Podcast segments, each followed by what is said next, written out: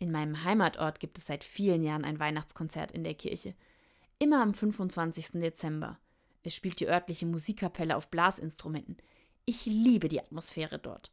Natürlich gibt es jedes Jahr klassische Weihnachtslieder, kirchliche und weltliche, aber auch immer wieder Lieder, die man nicht erwartet, die auch das beschreiben, was einen gerade umtreibt. Zum Beispiel das Lied Brüder von Pur. Es ist aus dem Jahr 1989, doch hochaktuell. Es geht um Korruption, Krieg und Landesgrenzen, aber vor allem um den Wunsch nach Frieden. Der Refrain geht so: Stell dir vor, dass Brüder endlich Brüder sind. Nie mehr vergossenes Blut, kein Herz mehr blind. Stell dir vor, eine faire Chance für jedes Kind. Spürst du, dass wir damit nicht alleine sind?